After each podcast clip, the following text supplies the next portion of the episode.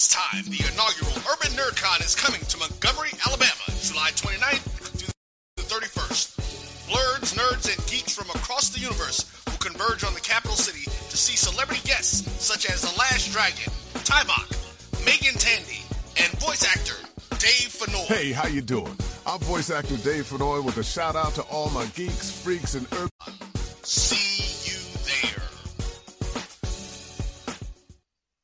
For 200 years, Montgomery, Alabama has been making history by people who had the courage to stand up for change. Today, this riverfront city has been reborn, embracing the past and looking forward to the future. From the National Memorial for Peace and Justice to the stage of the Alabama Shakespeare Festival, this is where history was and is made.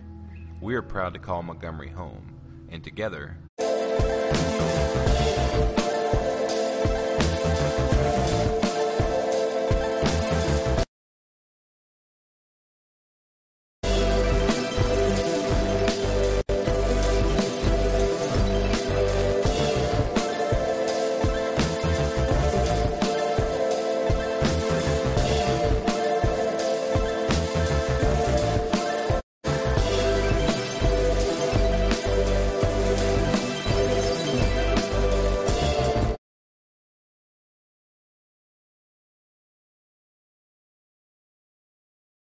of the Carlos Brown Show right here on the Black College Sports Network. I said good morning, but I should say good afternoon. Uh, had some technical issues um, that we were trying to work through, so apologize. Sorry about the uh, resuming the show. You doing all right? I'm doing well, doing well. You know, made it back from uh, Birmingham safe and sound, and it was good to see all of our colleagues there, and just a lot to chew on and a lot to talk about. Football season is here. Yeah, it is here. It, it was great seeing all of uh, our colleagues, as you, as you stated, in, in Birmingham. Um, one thing I will say though, Charles, it's you could tell you're getting older. For uh, SWAC Football Media Day, I, I felt the energy and the excitement in the building. Uh, it, it, was good stuff. So we're gonna uh, talk a little bit about that, of course, uh, a little bit later. That segment we'll have uh, the the crew, the Black College Sports Network, uh, our predictions, predicted order of finish, both in the East and the West. the guest menu looks like this. Of course, Charles Edmond here. we'll also have um, BJ Jones of Inside HBCU Football. He'll join us. Also, we lost overall turnout.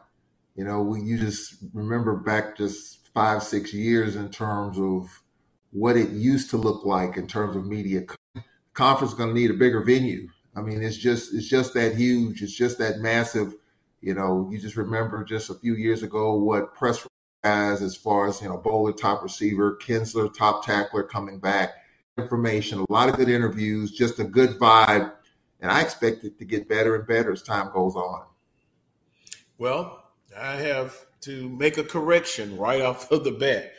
Uh, Joshua went to Warren Central High School in Vicksburg. At least I got the city right, but uh, hey, I apologize for that.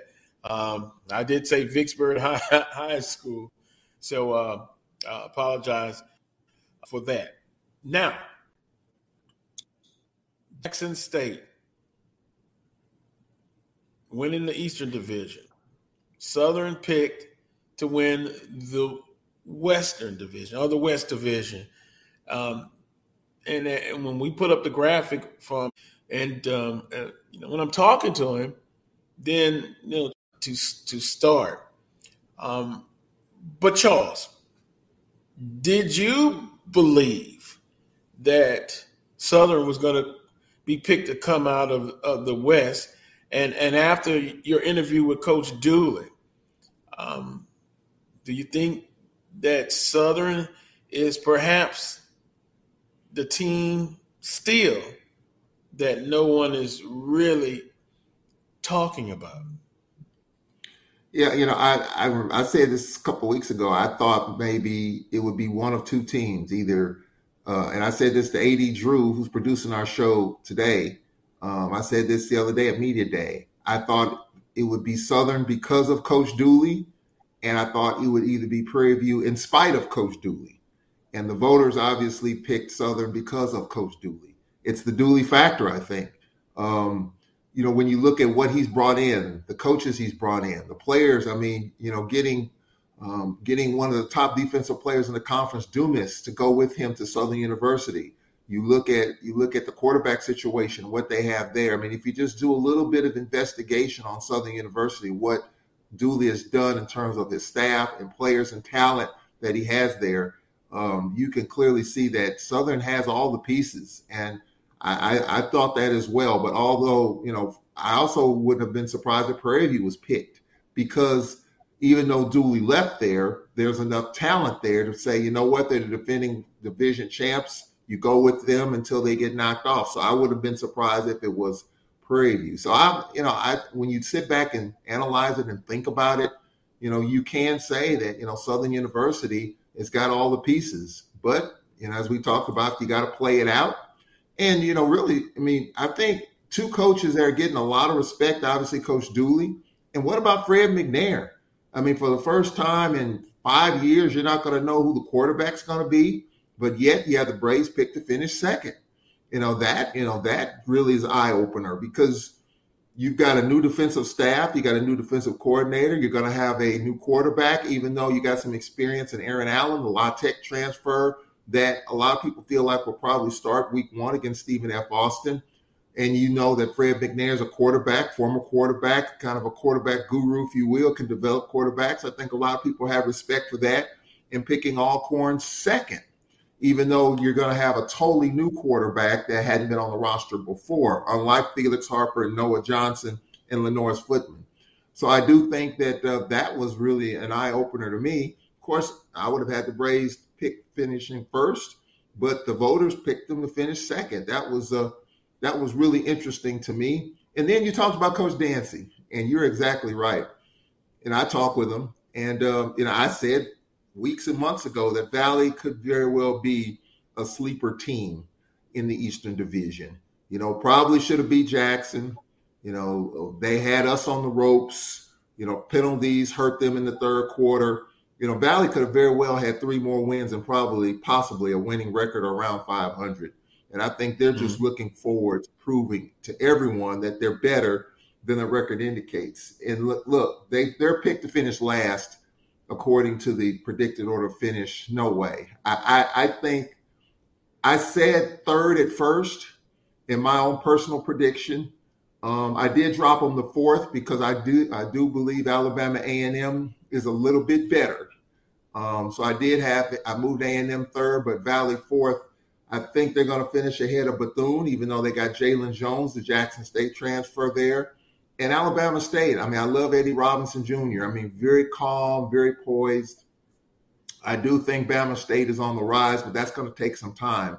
But I would put Valley ahead of Bethune and Alabama State, you know, pick finish fourth. So, but I think Coach Dancy does, you know, have a point to prove. And I think he's looking forward to proving a lot of people wrong because he's just that kind of guy. I think he he knows that Valley was just probably six plays away from finishing with a winning record last year, but you got to come back and do it again this year with a tough road schedule ahead of them. Although they got Alcorn coming to Rice Totten Stadium uh, in September, so I totally agree with you on Coach Dancy. I think a number of coaches have a point to prove as well. Coach McNair, um, you have Coach Dancy, Coach Maynor, very calm. You know, a lot of transfers. How you get those pieces to fit with a new quarterback. Glass is no longer there. So I think that just adds to the intrigue, the interest, the excitement, and perhaps the drama of SWAC football. Coach Sims Bethune Cookman. And, and, and, you can see a, a lot of the predictions Bethune and Valley. most cases, they had in the Eastern Division, you had Valley last, but then you had Bethune Cookman second to last. And I made the point on on the telecast that um, Bethune Cookman, albeit they lost to you know the Florida Classic, but they did start kind of getting it together. And then that huge, and, and, and I, I, preface this by saying that uh, Charles Edmond was worried to death about that that football game in Bethune, um, Bethune Cookman, at Bethune Cookman, excuse me, Daytona Beach. And I said, well, maybe that could be a springboard uh, for for Bethune Cookman. But uh, they seem to have uh, the aura about them is, is that they have a lot to to prove a, a, as well. But you know the predictions and all of that's the conversation. We give our predictions, but at the end of the day, everyone knows this that it's it's going to be played on the field, the competition, the wins and the losses, and then you can kind of compare and contrast at the end of the season. Look at how those preseason predictions, how they panned out.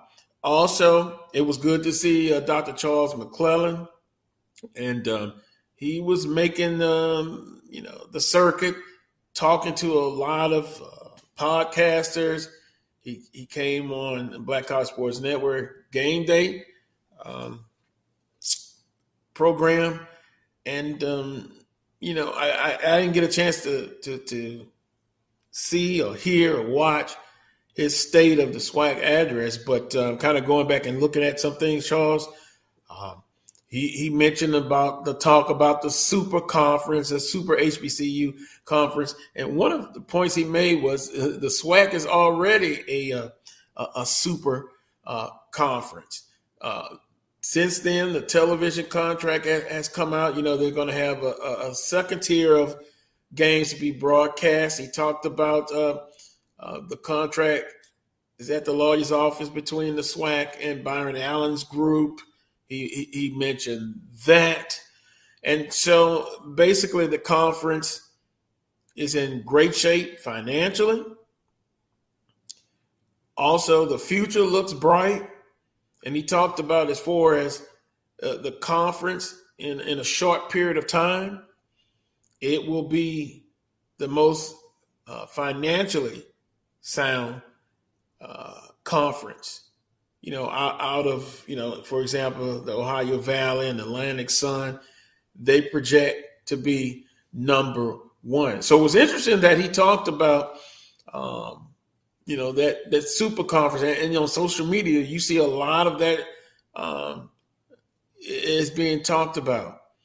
Also, you also see a lot of talk about as far as you know the, the conference and its its financial stability and and payouts to member institutions.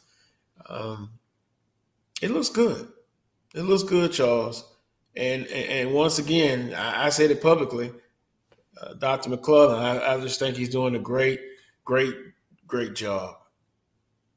Yeah, he is. Um, and just I was impressed. I've just been impressed with Dr. McClelland for a long time when he was AD at Prairie View, his AD at Texas Southern, just his demeanor, his calm approach, his tempered approach to doing business. And now what what you're seeing now is paying off with all of that. Um, you know, I asked him about, you know, there was, I mean, on the other on the other side of the coin was there's talk about teams, you know, moving moving up to FBS. You know, that was talk about a couple of weeks ago, and he said, hey, he can't stop any team from from doing what they have to do individually. But he, of course, as you know, he's the co-chair or second in mm-hmm. charge, if you will, of the HB of the uh, NCAA basketball committee. So he's got a lot of inside intel on what it's going to take to move to that step. And he said the amount of money budgetarily that you're going to need, you know, and he used when I talked to him, the example was the uh, SEC, the, the team with the smallest budget, uh, football wise, is fifty million dollars. So if you're talking about that, and that, talking about and that would be what Vanderbilt. Vanderbilt. Well, he didn't say. He didn't say to me what okay. school it was, but you could. I think you could kind of guess in terms of what that is. So, but it's going to go up though. The price tag's going to go up. So if you're thinking about moving up to FBS, the price tag for football is going to probably be sixty million dollars. So that means your budget for football has to be somewhere in that range. And can you see that happening? I mean, just being realistic. I mean, probably not. And you know, we've talked about it on, on, on your show a couple weeks ago. Not going to happen. It'll be it'll be talked about. But I'm just impressed with this where we are as a conference, the amount of revenue, because it's all about the money right now and the exposure. Those are the two things. We're getting the exposure.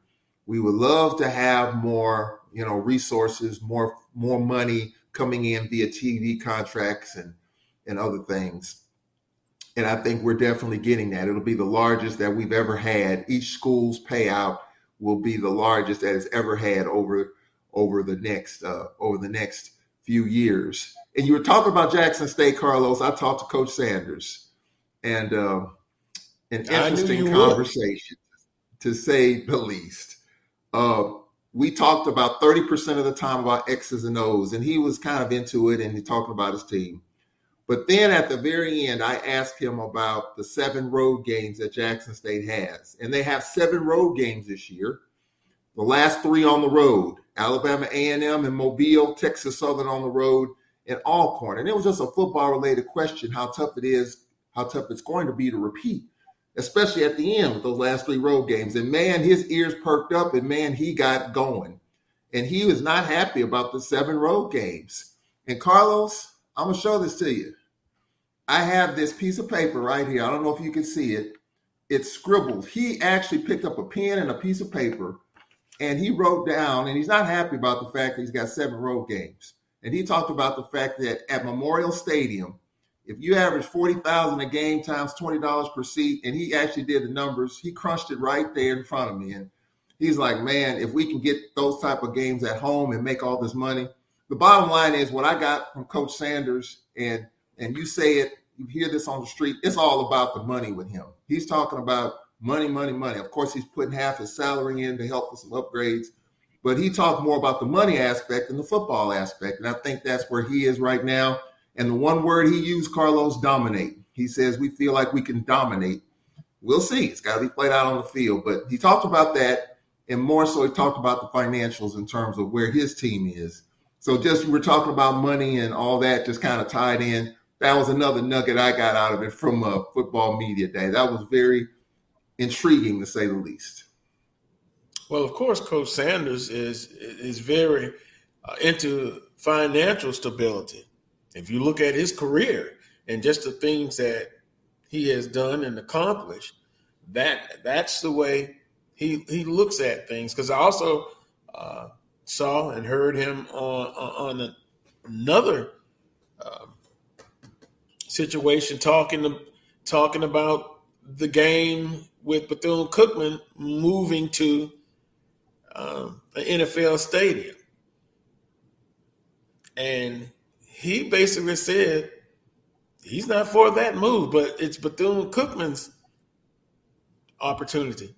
And they moved that game it, it, because they're the home team, right? And then he went on to talk about there's only really two rivalries with Jackson Jackson State, and, and, and his AD was right there.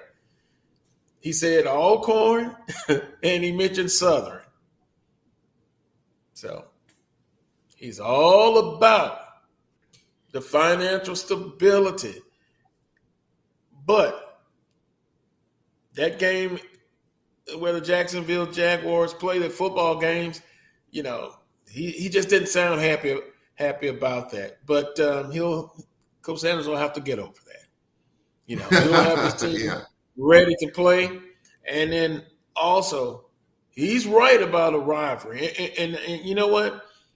I was talking with some people and at SWAC Football Media Day, and, and I'm just honest. The intensity. There's rivalries, and then there's an intense rivalry.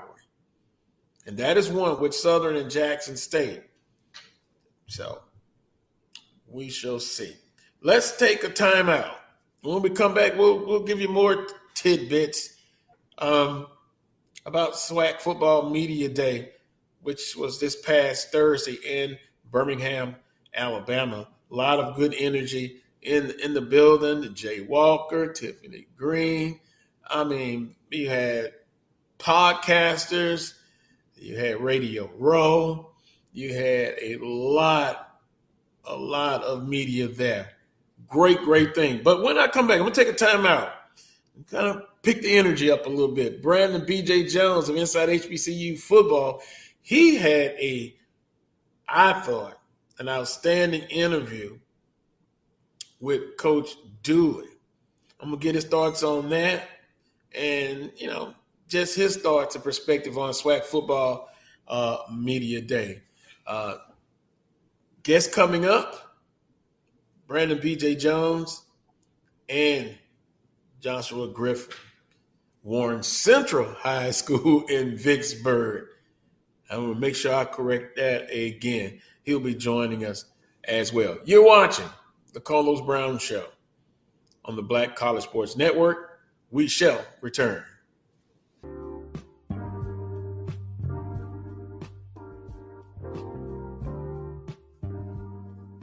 This is the BCSN Pod Zone, your place for the news, views, and conversations about all things related to HBCU athletics. Here the BCSN Sports Wrap, Dr. Cavil's Inside the HBCU Sports Lab, Knights of the Round Table, the pregame show, the Carlos Brown Show, the ONG Strike Zone, and more in one place.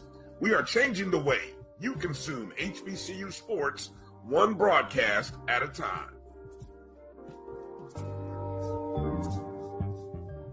It's never too early to plant the seed, to share the tradition, and instill a sense of pride in your HBCU with your little ones. HBCU Pride and Joy Children's Boutique helps you share your school spirit with a wide selection of adorable kids apparel and accessories officially licensed from your favorite HBCU.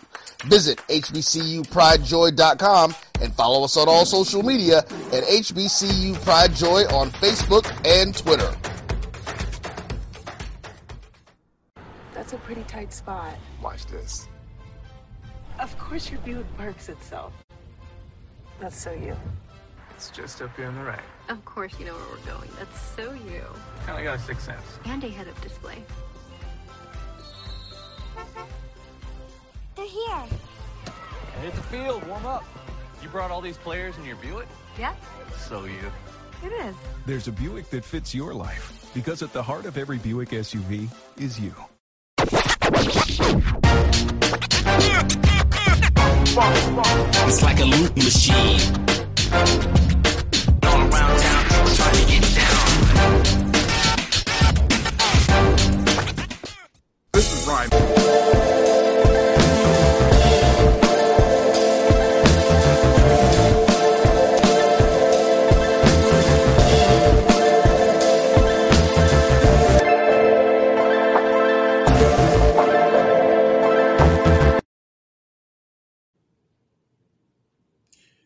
Welcome back to this week's edition of the Carlos Brown Show, right here on the Black College Sports Network. Uh, now joined by Brandon BJ Jones of Inside HBCU Football. Uh, BJ, good afternoon. It was great seeing you in person. I think it, it's been over a year since the last time uh, I saw you, but uh, congratulations once again on a new addition to your family, all that good stuff. So appreciate you joining us today, BJ Jones. Um, man, appreciate you having me, man. And um, it's always good to see everyone um, after you have those uh, after the off season, and uh, good to see everybody, man. See everybody doing well, man. It's uh, SWAC Media Day is very special for that reason. Very special. You know, you get a chance to see your colleagues, and um, it was just great seeing everybody. Uh, BJ, your uh, thoughts on SWAC Football Media Day now that you have time to reflect on it after it's over? What what kind of stood out to you about everything? Oh, just the energy in the room. Um, it, there's a lot of energy uh, surrounding this conference and, and uh, potentially where this conference uh, could be possibly going. Uh, you can see the growth uh, in SWAC Media Day. I, I remember uh, attending SWAC Media Day. I remember being in the in, in the Harbor Center, uh, and I remember, man, you may have gotten, you know, maybe 60 media members. Um, and to see what it's grown into now, uh, the excitement, the uh, you know, it being on ESPN, and uh, it, it's just amazing to sit back and, and see the growth um, of this conference and, and the growth of HBCU football as a whole. You know, you you have a lot of conversation, and I, I must admit, just looking at social media, from who was the best dressed as far as the coaches, um, players, and and one funny story because I because I had this hat on right, and so I'm going around talking to different players, and the Grambling State players, they just you know when they just I saw them when they looked up at the hat, and they was like, "Oh boy, here we go." I was like, "What do you mean? Here we go?" Let me guess. You're a media from and you cover Southern University. Uh, yes, and the swag, young man, and the swag. But nice, nice to meet you. And um, it just seemed like those guys would follow me around. We were just we were just running into each other. And um, I, you know, I had a bold prediction on the show, right? Um, and I guess I'll just mention it now. A bold prediction, something shocking, something outside the norm. And one of the things I talked about was the Bayou Classic. It's going to be really intense this year because some of the, you know, underlining things, Grambling flipping players from Southern, then they flipping back to Southern University. And um, I basically said Southern will score a 50 piece. Some people say, wow, that, that, did you actually say that? It is on tape. But anyway, the, the, the players, they, they kind of know the expectations of this uh, upcoming season. And I will just say this uh, there's going to be a lot of energy. I know you have to win, of course, your conference, your division. But but BJ, I looked at some of the the the, the, the pre well, I'm gonna say pre non conference games, mm-hmm. and Alcorn tough. Grambling State, I think it's tough. You know, they're non-conference games. So I, I think you got to do well in these non-conference games and be, you know, competitive. And when you get into October, I think you'll you'll kind of know as far as wins and losses, conference play to kind of give you a direction of how how the race is going. Oh man, absolutely. I think that um, much like last year, I think that particularly in the Western Division, I would not be shocked, and I said this this, this morning on Twitter, for the Western Division champion uh, to have multiple losses.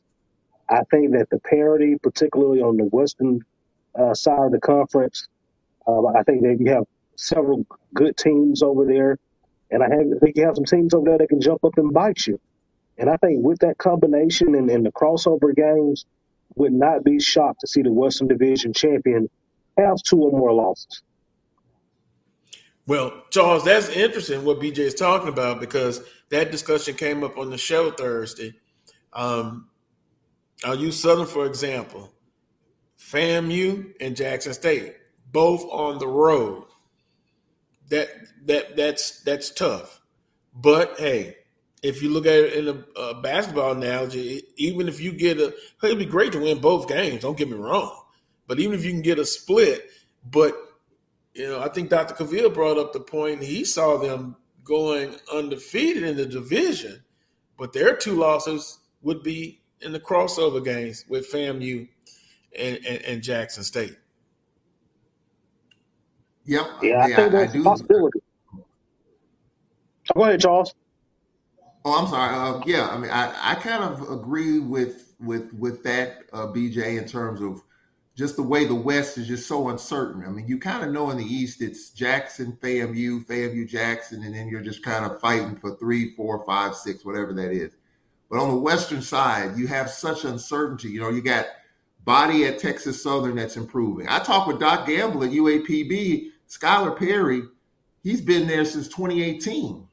And so you look at that, he's the most veteran quarterback in the Southwestern Athletic Conference in terms of just miles on that body and what he's gone through in this league. So you can you can throw that in. And Pine Bluff comes to us this year. They may sneak up on some people.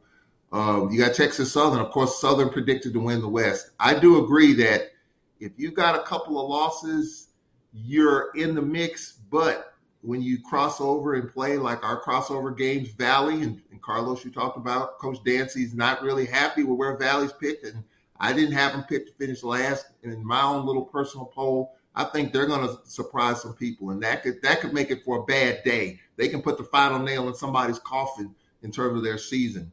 So I, I, agree. I think the West is so uncertain. I think if you got two losses, you know, you're still in it, but it depends on what losses they are, especially if there are two conference games on the Eastern side that you lose to.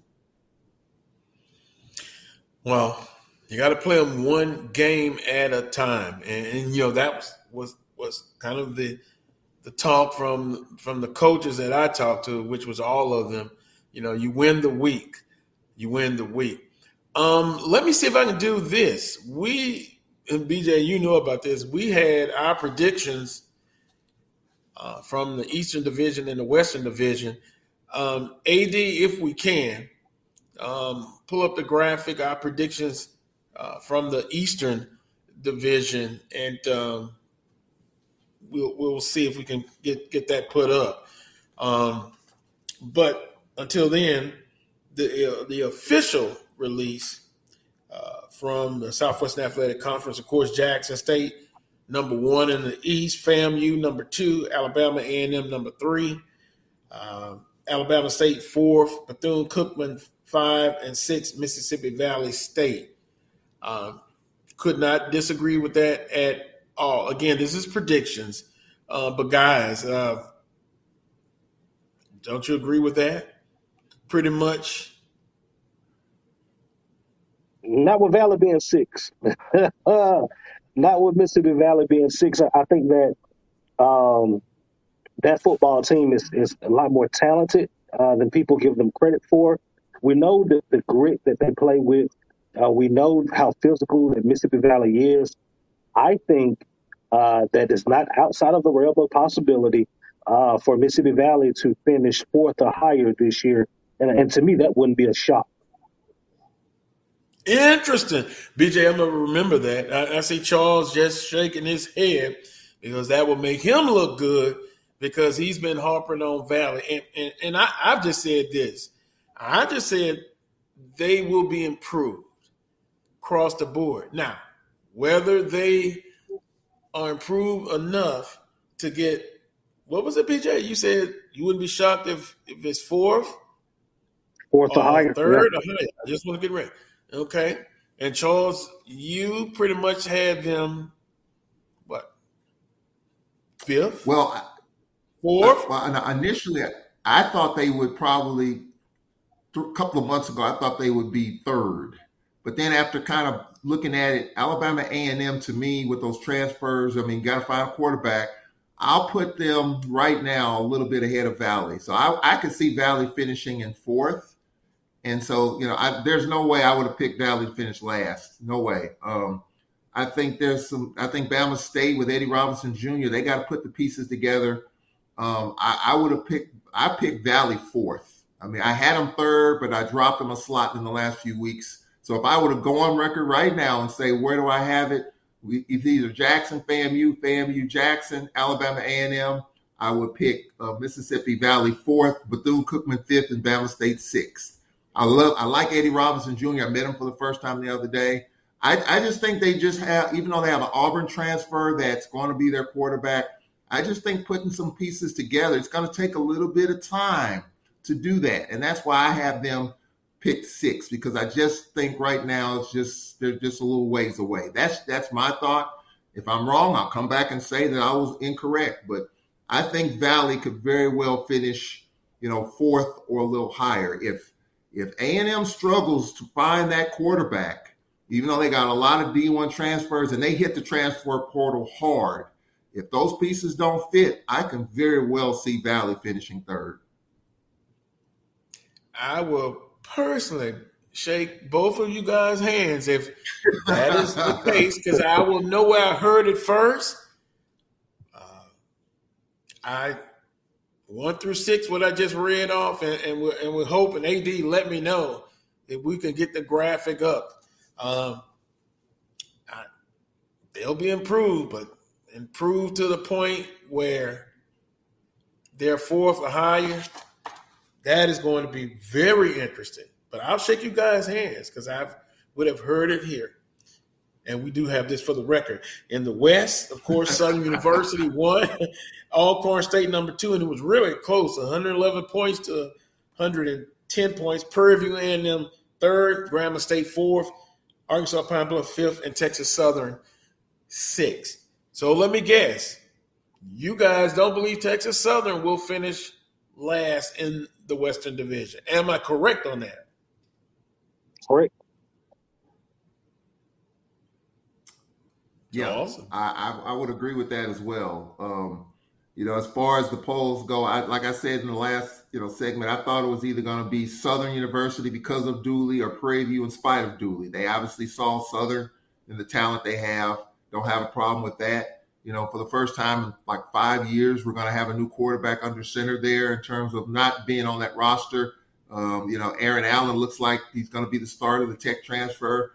And so to pick Alcorn second, I think was really, really interesting. I was glad to see that. Um, I would have, I probably going forward, you know, Skyler Perry, the veteran quarterback, I would have put Pine Bluff up there, number three. Grambling, Hue Jackson, you don't know whose quarterback's going to be. I didn't get a chance to talk to him at media day, but I was told he's got six. He could have six quarterbacks on the roster uh, come come August. I think there's some work to do there.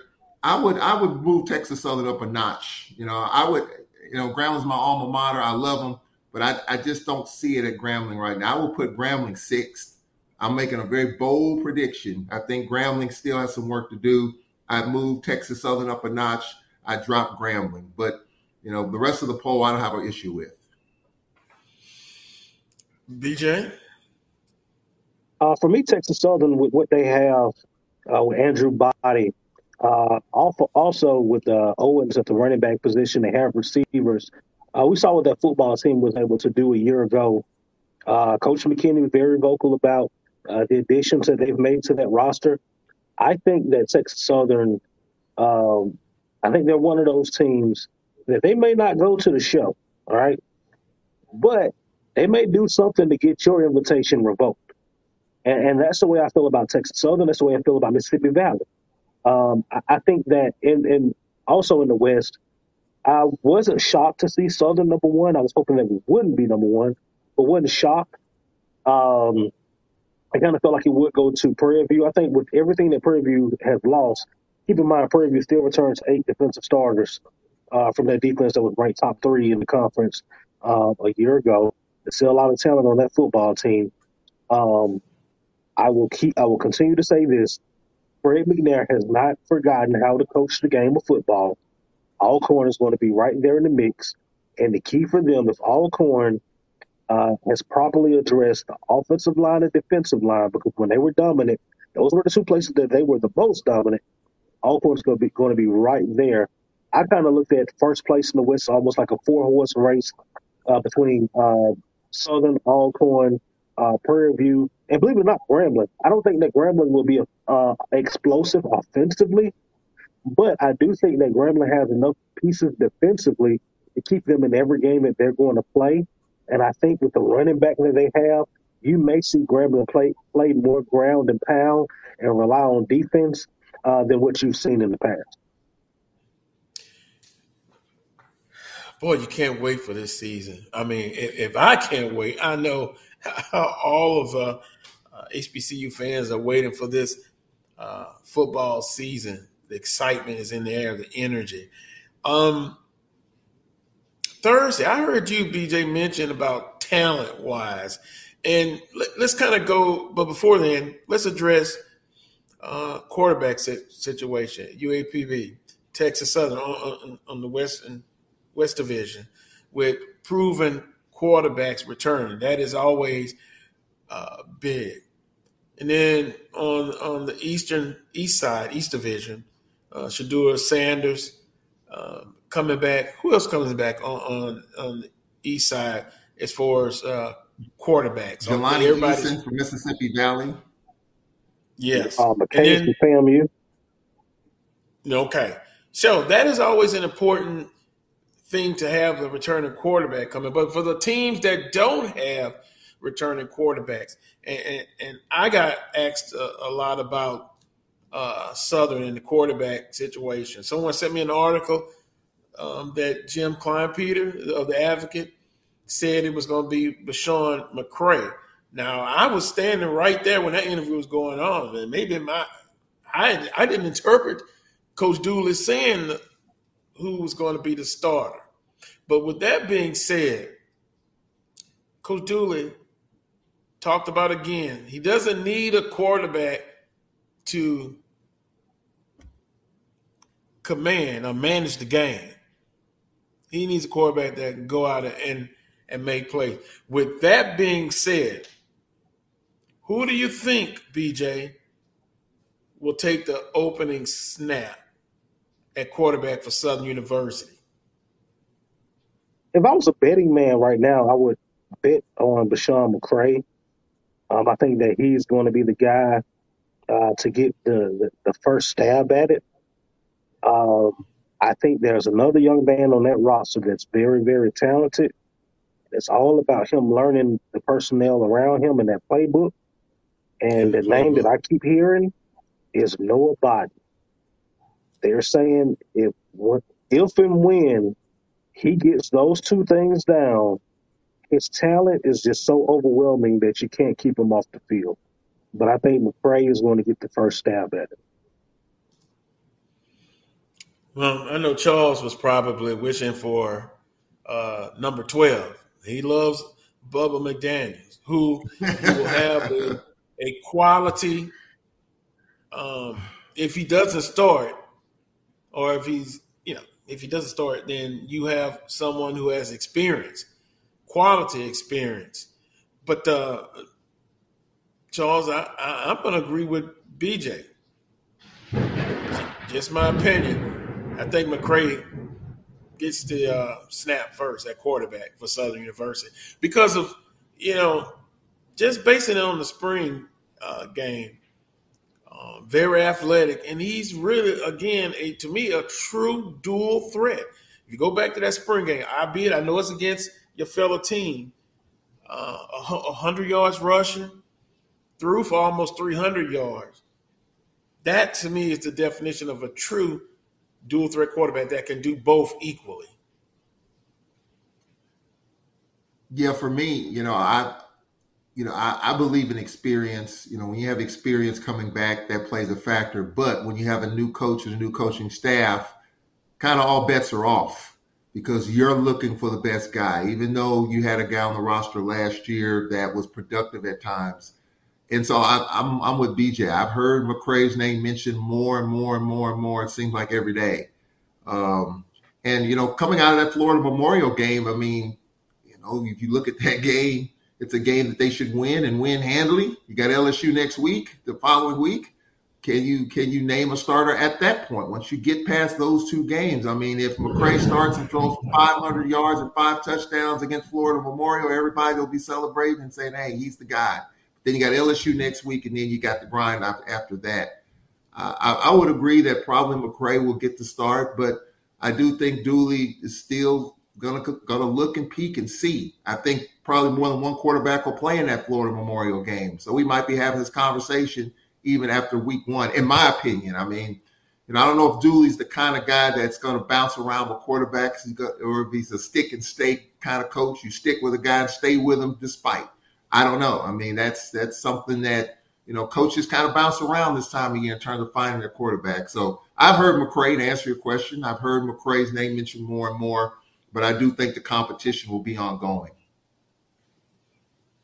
Well, see, I kind of disagree toward the end part where you're saying the competition ongoing. You know, just my opinion. I think in this fall camp, they know who the starters are, but the backup position across the board. That is going to be most important. BJ, you mentioned that you thought Southern on, on paper had the most talented, or one of the most talented uh, rosters. Expound on that mm-hmm. a, a, a, a, little more.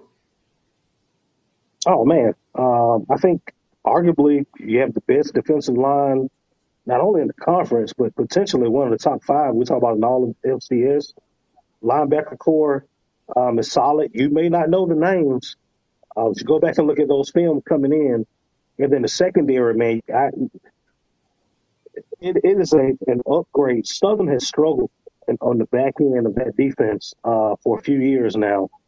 And that's one of the things that Coach Dooley wanted to address. And boy, did he address it. Uh, he brought in some guys there so much, man, that you're going to have some talented guys that can probably start in other places in the conference that are quite simply just going to be a rotational guy. Um, and and and that, that that's just on the offensive end. Uh, we talked about the lack of explosion that he wanted to um, address at the receiver position. He definitely went in and did that, making sure that we st- that our identity stayed stayed solid on the offensive line, stayed solid on the defensive line, and the running back stable. Um, that that's coming in, man. It, it's Coach Dooley did an amazing job from a personnel standpoint on the roster that we're going to see this upcoming. And you know, most people still talk about. I mean, I even have Southern alums. It's like they got one eye on Southern, but then they got one eye on Jackson State. Everybody, I think, is going to uh, going to be an upgrade from the from the previous season. I think everybody's gotten better, and to yep. me, that that makes for an you know exciting season. You can't sleep on anybody.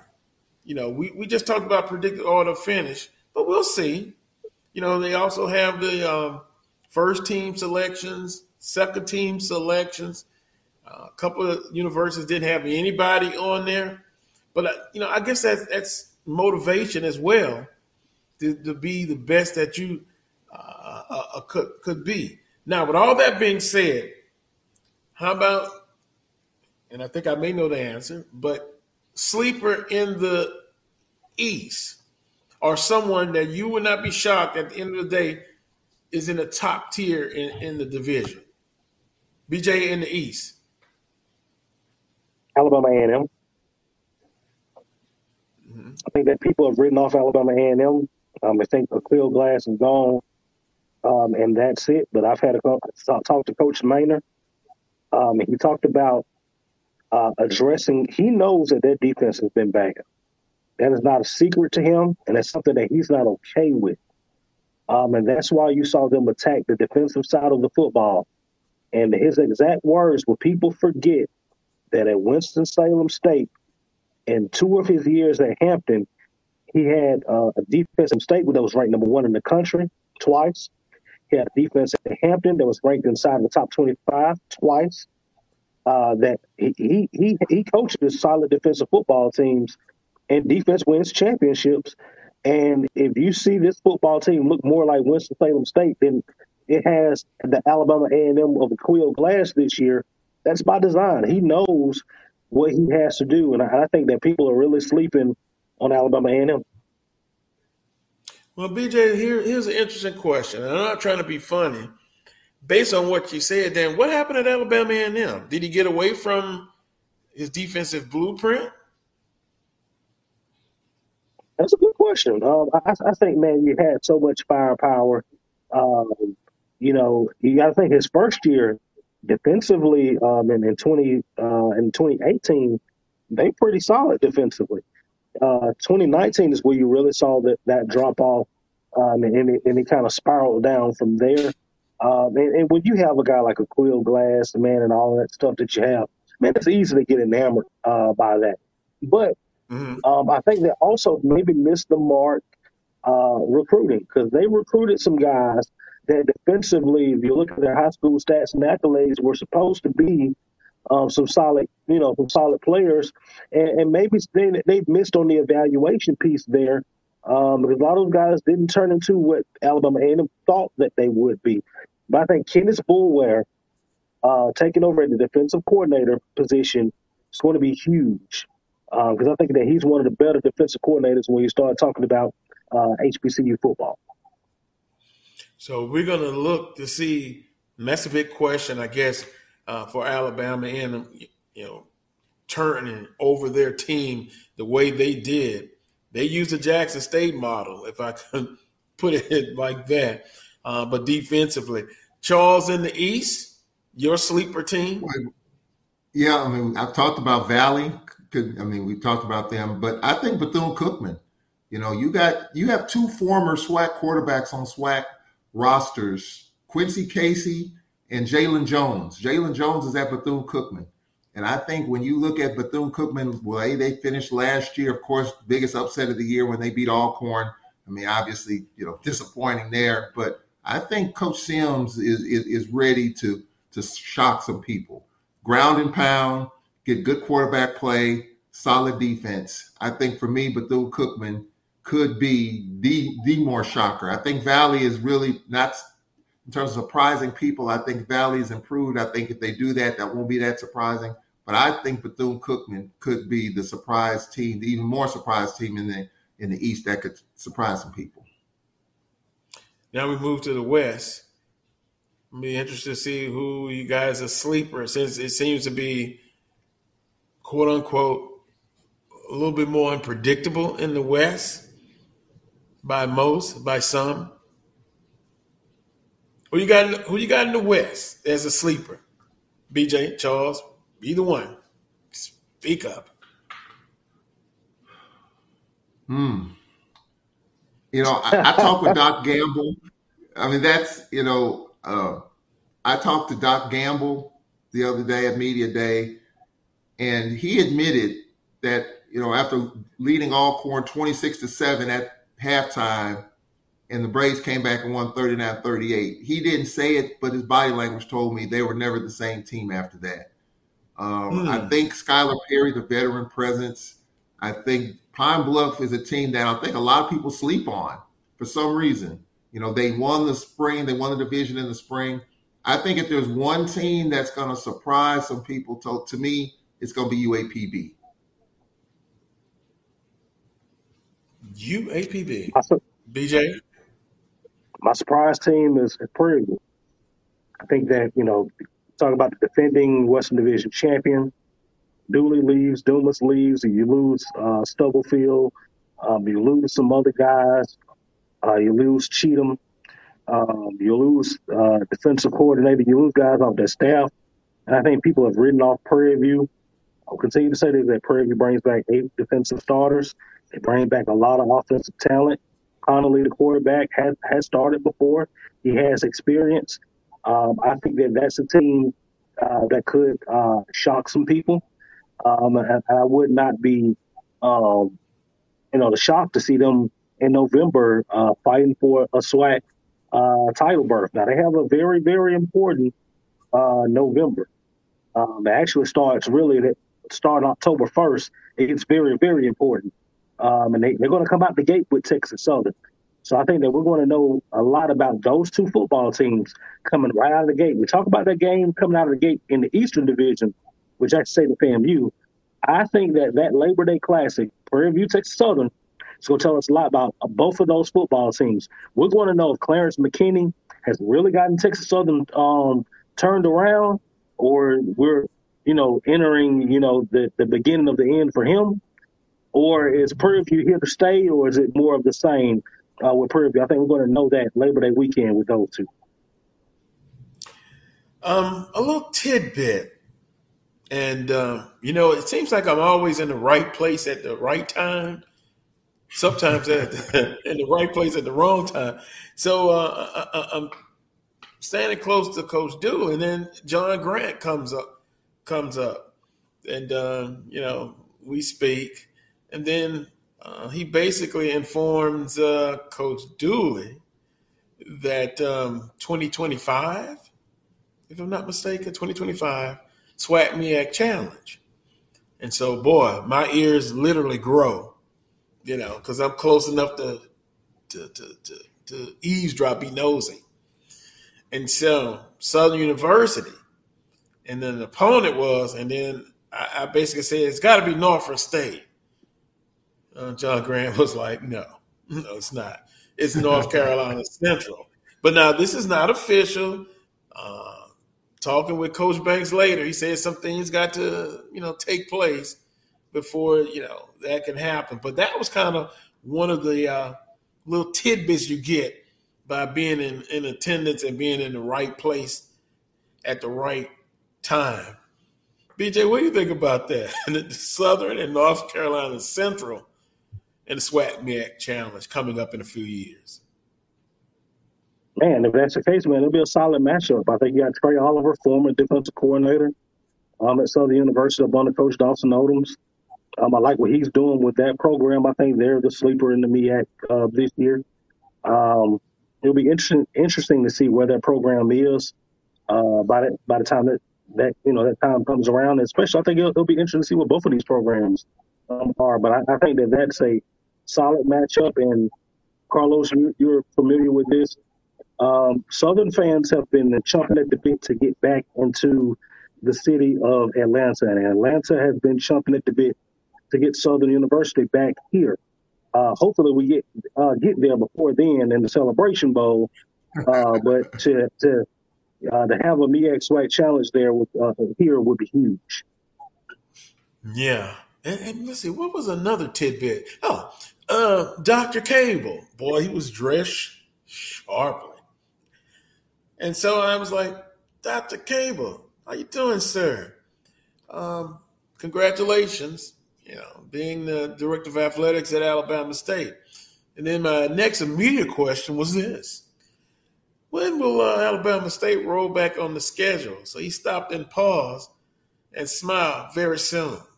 All right, Dr. Cable, can you be more specific? Give me a year. Very soon. I say, uh, well, I remember last time they played, and it wasn't a nice, it was a blowout. Southern over North Carolina, I'm not sorry, Alabama State. But he did say um, you'll get a chance to see our beautiful stadium.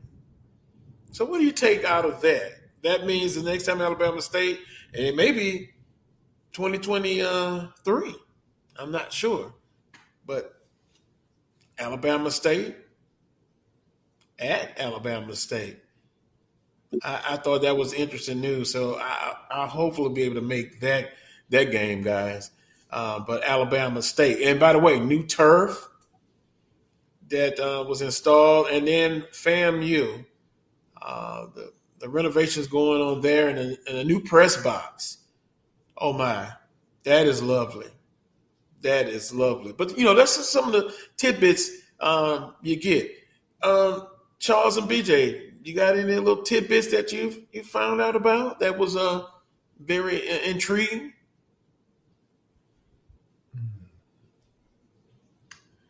No, for for for me, I didn't I didn't really get a, a, a, lot of you know a lot of great nuggets out of this particular media day. For me, um, it's, it's just for me just the excitement of of getting ready for the season, um, and just just knowing who some of these pieces are, who's the starting quarterback here and there, and just trying to just figure out because it's it's football season's here, and it's just a matter now of just trying to put the pieces in place um, I, am just anxious, you know, I'm just anxious to see how this how this season goes. Not, you know, usually I do get a nugget or two, Carlos. You know, I didn't, but this year I didn't get a chance to get out there and and and, and talk with folks like I normally do.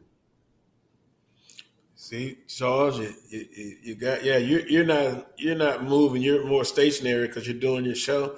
I get a chance, uh, you know, me and BJ moving around, and uh, when they see me coming, they usually know. Oh, watch out, he's up to something. um, BJ, you had an excellent interview with Coach Dooley on, on the Black mm-hmm. Sports Network uh, uh, program, and um, I interviewed Cameron Peterson and Dallas Black.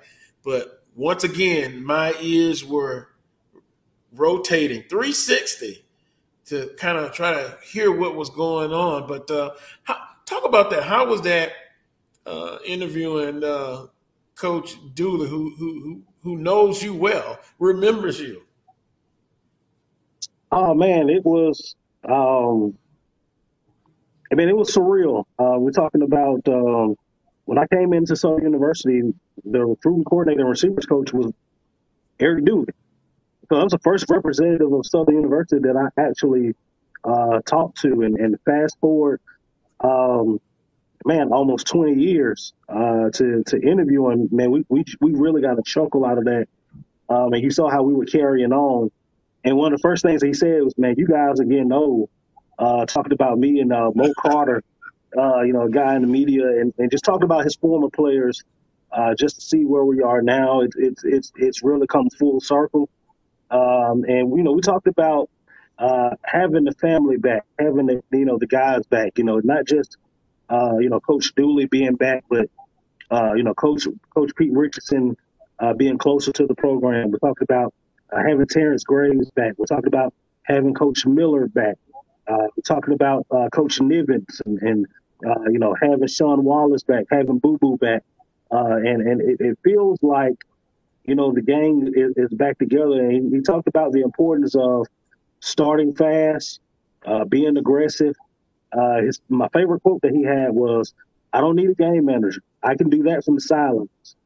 Um, it's going to be a guy uh, that's going to take over a ball game and that can win one. And he talked about the importance of making sure that the S Club guys, the former Letterman, that, they, that he keeps us close and keeps us around, um, so that when we start talking about those championships, we're right there uh, to solidify what he's saying. Uh, it's important for them to be able to see those rings and see those things. Uh, and and uh, very excited, very interesting uh, interview. And he's very excited about the start of the season, very enthusiastic about that, and that got me fired up. And he made a, a comment. I've heard it before, but it, it's something to the fact uh, they're going to be playing basketball type speed at a football game, fast, fast, fast. You remember that statement? That mm-hmm. that kind of lives with me because uh, again, you know of Coach Dooley as a, a offensive guru, and I, and I think he's what he says he's going to really implement that. And you're talking about tempo, uh, BJ, is what he's talking about, really, really fast. And this is one thing I, that, that we brought up. A lot of people think about Eric Dooley and slinging the ball all over the yard, but when you look at his offenses, typically they're one of the better rushing teams in the conference. And he has a stable of running backs to play with that he is very, very excited about. And these guys' ability to not only run the football, but catch the ball out of the backfield. Right. Charles, also, Southern University unveiled uh, the, the, the all gold uniforms, and uh, Coach says he's already working on another color helmet and uniforms. But if you look at uh, when he was at Prairie View, the beautiful combinations they have. Uh, your thoughts on Southern's uniforms, the new ones I, that I were like displayed? Them. Yeah, I mean, I like the helmets. I like the jerseys.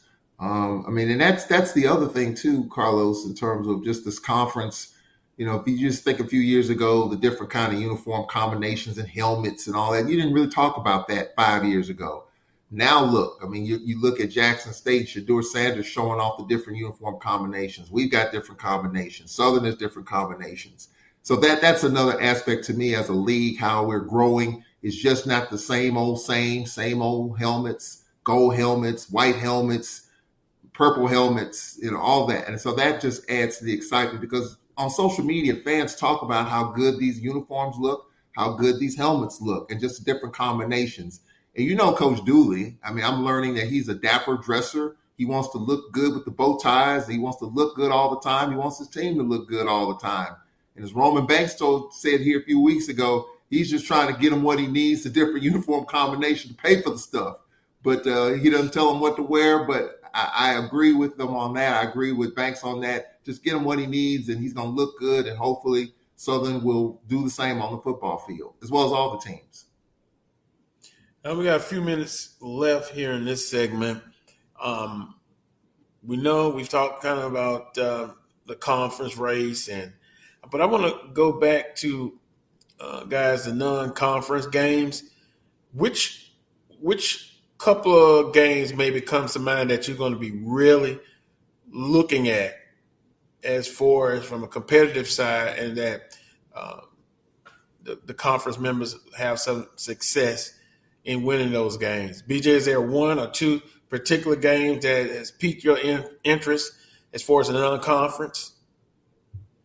Oh yes, absolutely, man. We, we talked about the positive momentum that the conference has, um, and I think that positive momentum has to spill over onto the field, or or we're just hyping ourselves.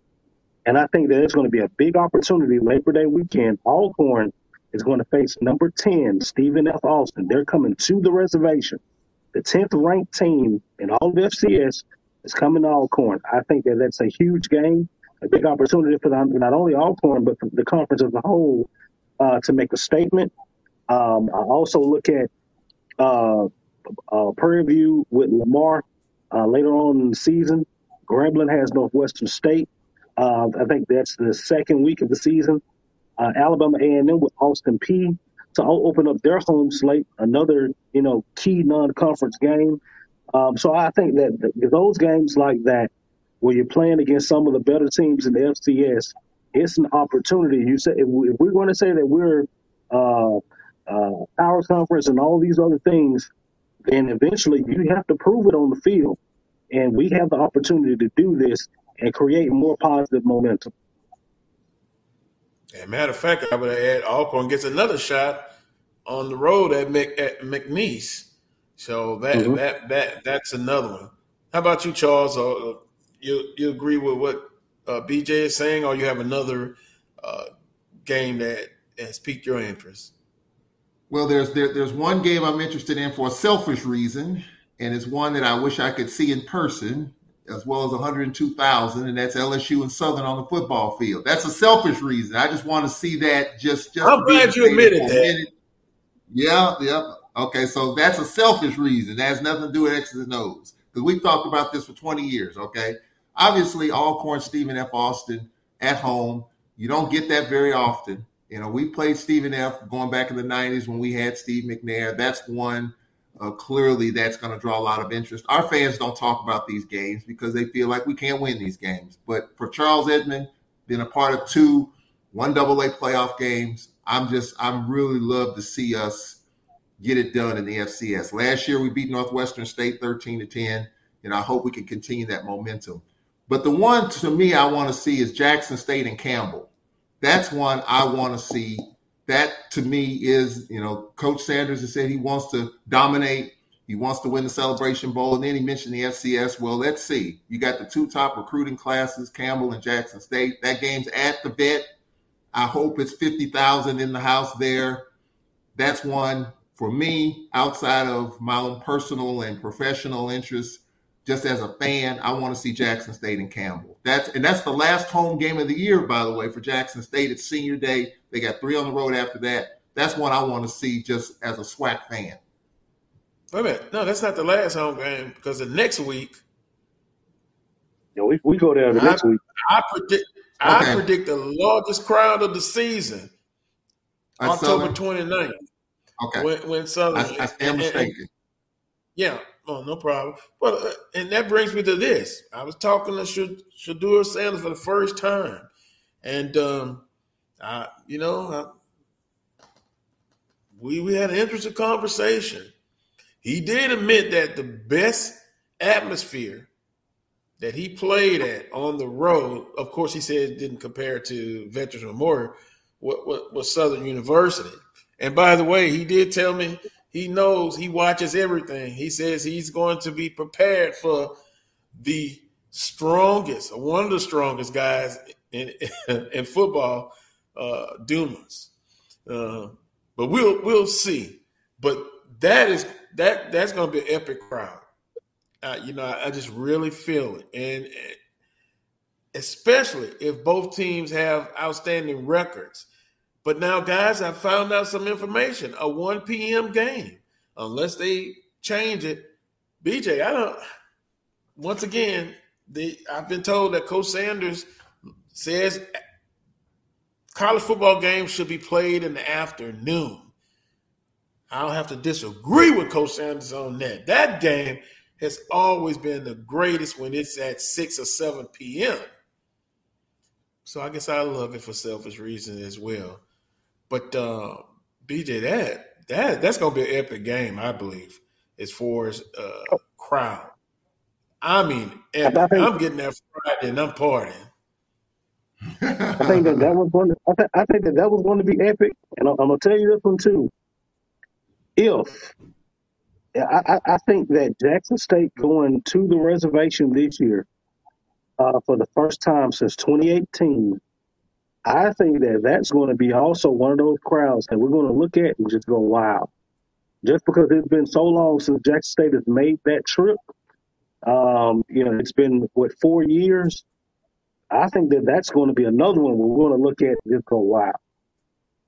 Better get there early. That's all especially I if can Alcorn is in, especially if Alcorn is in contention for the Western Division and Jackson State's Mhm. in contention for is- if if that game is for the respective divisions.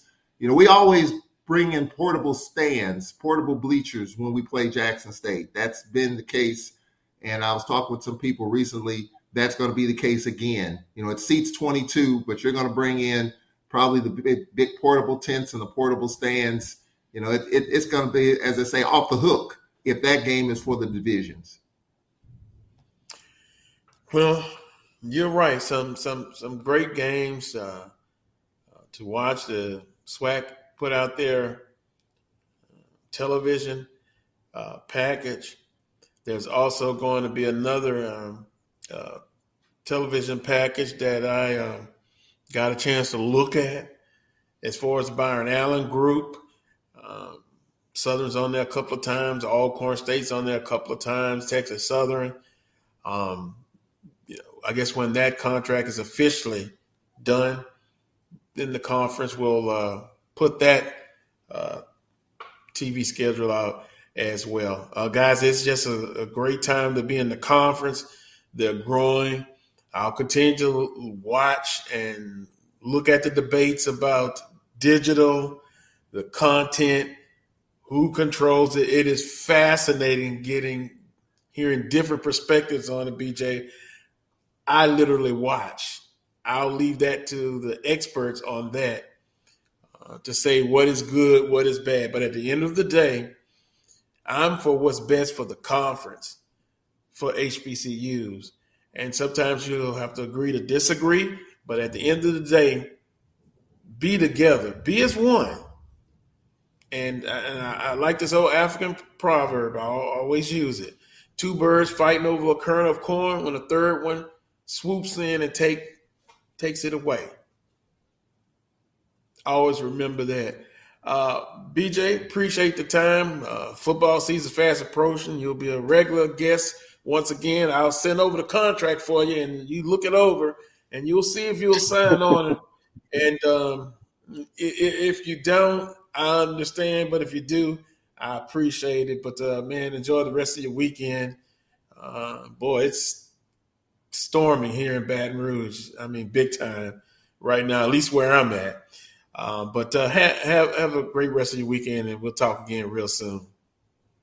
Man, thank you, Carlos, and, and it's always a pleasure to be on here with you and Charles. And man, can't wait to see Charles, man, later on this season, man. So you guys have an amazing weekend. All right, you too. that was Brandon BJ Jones of Inside HBCU Football. We're gonna take a quick timeout. I'm gonna get with AD. Let me see if um, we can still get those uh, those predictions we had up, the graphics on the East and the West. And uh, boy, some of my colleagues had Southern third in the West. That's abominable. If that happens, I definitely will go on the hunger strike. I will shave my eyebrows and I will go live in Tibet and become a monk for a year if that happens. But we'll be back. Coming up next, Joshua Griffin, Southern University kickoff specials. You're watching the Carlos Brown Show on the Black College Sports Network. This is Ryan Fulford. AD Drew and I are co-hosts of the BCSN Sports Wrap. We talk about all things related to HBCU athletics. From the games, teams, coaches, and fan interest stories, we cover it all. You can find our shows on Facebook at BCSN Sports Wrap, YouTube at MyJBN Online, and everywhere you listen to podcasts like Anchor, Spotify, Google, and Apple Podcasts. You can also find the show on the Jericho Broadcast Network's app. Make sure to download. We look forward to you joining the conversation and being a part of the show. Since 2002, Empowerment Resources Inc., a nonprofit organization, has empowered more than 1,500 youth and adults in Duval and surrounding counties. Through its programs, Journey into Womanhood, Girls Mentoring, Life Skills for Teens, and parenting education coaching. To get involved with programs, volunteer, or donate, visit www.empowermentresourcesinc.org. Follow us on social media, facebook.com forward slash empowerment.resources and instagram.com forward slash empowermentjax. Supermarket sushi, really? No. Wait, Troy, you work here? I'm never not working. Like Head and Shoulders Scalp Shield technology, up to 100% dandruff protection, even between washes. Never not working, huh? Oh, Troy, you're such a good teacher. Yeah, I know. never not working. Never not working. Never ever not working. Are you serious? Never not working. Dandruff protection that's never not working. Head and Shoulders Scalp Shield technology. Follow the Black College Sports Network on social media at MyBCSN1, the number one, on Facebook, Instagram, and Twitter at MyBCSN1. This is the Dean of the College of HBCU Sports, Kenyatta Cavil of Dr. Cavil's Inside the HBCU Sports Lab with Mike Washington and Charles Bishop. Come mix it up in the lab where the course lecture is in session every Tuesday from 6 o'clock p.m. Central Standard Time on Facebook Live, YouTube Spreaker, or the BCSN app. As we discuss all things about the HBCU sports culture, including exploring the week that was in the sporting HBCU diaspora, as well as the upcoming week of HBCU sports. With me, the Dean, the College of HBCU Sports, on Dr. Cavil's Inside HBCU Sports Lab with Mike Washington and Charles Bishop. Course lecture dismissed. From novice to aficionado, find yourself here. High quality cigars plus personal customer service. Slow Burn is Waco's only mobile cigar lounge, featuring a meticulous, curated collection of premium cigars. Visit our website, www.slowburnwaco.com. That's www.slowburnwaco.com. At CDW, we get speed as the new currency of success. Our team spends way too much time tending to outdated applications and software when they should be focused on driving application agility and innovation. CDW Amplify Development Services modernizes software and application development to help accelerate innovation and digital transformation. So, you mean building new applications, UI, and mobile interfaces? Well, you said you needed to innovate more quickly. Oh, so he's a listener. To do more at scale, trust CDW Amplify Development Services.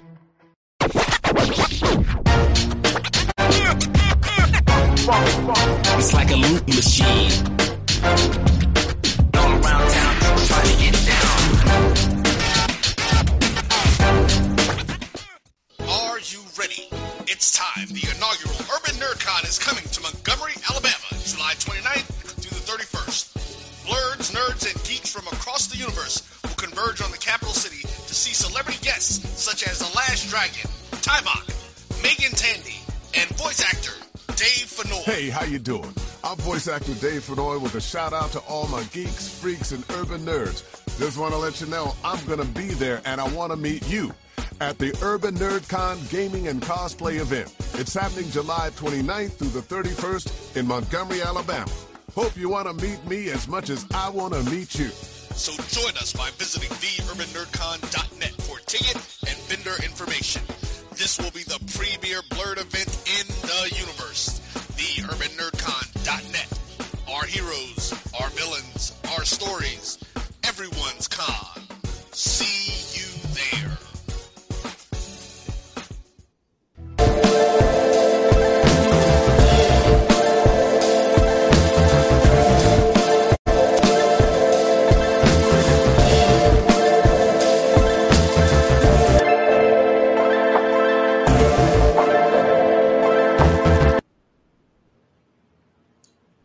Welcome back to this week's edition of the Carlos Brown Show, right here exclusively on the Black College Sports Network.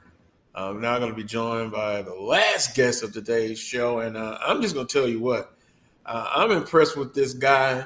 Uh, he's a kickoff specialist. He does a little bit of everything. I've seen him kicking uh, field goals uh, recently, but he's Joshua Griffin, uh, Southern University kickoff specialist, special teams player. Joshua, good afternoon, sir. Welcome to the Carlos Brown Show. How are you? I'm great. Are you excited about? Oh, I'm sorry. I was going to ask you, were you excited about the upcoming uh, 2022 football season? Excited about this season, man. I think our team's going in a great direction. I can't see. Uh, I can't wait to see what we put on for what show. I want to talk to you about your your recruitment because I um first I talked to Coach Fred McNair and uh, he said yeah Alcorn did uh, recruit you, but if, if, you could talk about um, the re- recruiting process and then your decision why you chose uh, Southern Uni- to come uh, play for Uh, and attend school at Southern University. The recruiting process Like, time. Yeah, um, I got some good interest from both Alcorn and Southern at the same time. Uh, I was recruited by Jason Rollins. Actually, he came, called me a lot, gave me some tours of the school and whatnot. So it was Southern pick for me because Let, let, me do this. We, we got we got a, a bad connection. Let's take a timeout and let's see if we can uh, can adjust that. Uh, we'll be back. You're watching the Brown Show on the Black College Sports Network. For 200 years, Montgomery, Alabama has been making history by people who had the courage to stand up for change. Today, this riverfront city has been reborn, embracing the past and looking forward to the future. From the National Memorial for Peace and Justice to the stage of the Alabama Shakespeare Festival, this is where history was and is made. We are proud to call Montgomery home, and together we can be the change. Time to call a credit repair company to fix my credit. Hold the phone, man. You can do it yourself with Credit Versio. That's way too hard. Call the credit repair company. Most credit repair companies only work on one or two accounts at a time, making it slow and expensive. You won't figure that out for months. Ignore him. Credit Versio's brilliant software scans all three credit bureaus, finds the accounts that are hurting your score, and guides you through the entire process. Anyone can do it. Let's fast forward and see the results. Wow, I fixed my own credit and saved hundreds. You can do this. Visit creditversio.com. Some carriers will give you just one measly entertainment subscription. One is no fun. With Verizon, there's up to seven entertainment subscriptions with your unlimited plan. That's seven times the. seven times the. No, no. Seven times the. Music, gaming, Disney Plus, Hulu, ESPN Plus, and more. That's seven times the entertainment. Because everyone deserves better. And with plans starting at just $35, better costs less than you think. Your ad could be ran here. MyJBN.com backslash support. MyJBN.com backslash support for more information.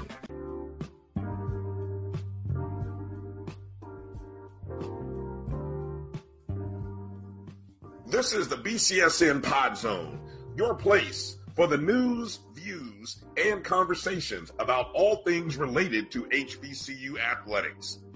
Hear the BCSN Sports Wrap, Dr. Cavil's Inside the HBCU Sports Lab, Knights of the Round Table, the pregame show, the Carlos Brown Show, the ONG Strike Zone, and more in one place.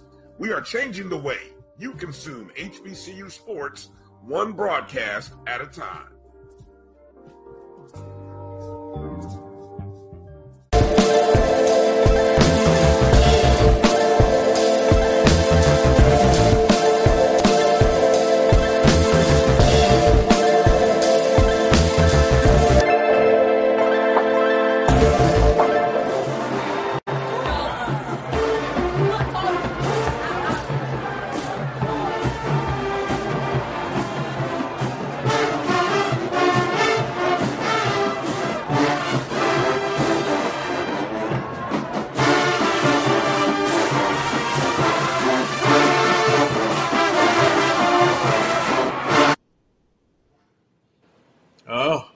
Love that. Welcome back to the Carlos Brown Show, the human jukebox. Charles, I know you're getting ready. You're getting ready for that football season. I will pick it back up. I think we've gotten uh, the technical issues solved with Joshua Griffin, kickoff specialist for Southern University. Uh, we'll start this over. Uh, Joshua, good afternoon. Welcome to the Carlos Brown Show. And good afternoon, man. It's nice to be here. Thank you for having me, man. Oh, it's all pleasure. You know, I had your your, your, buddies from the special teams on, and now you will be officially uh, the last one of, of, the group. Before I was asking about uh, uh, your recruitment, because Coach McNair said, "Man, we we we went after uh, Mr. Griffin hard to get him to our school." But can, if you can't talk about uh, the process of, of your recruitment and then choosing to be a student athlete at, at Southern University.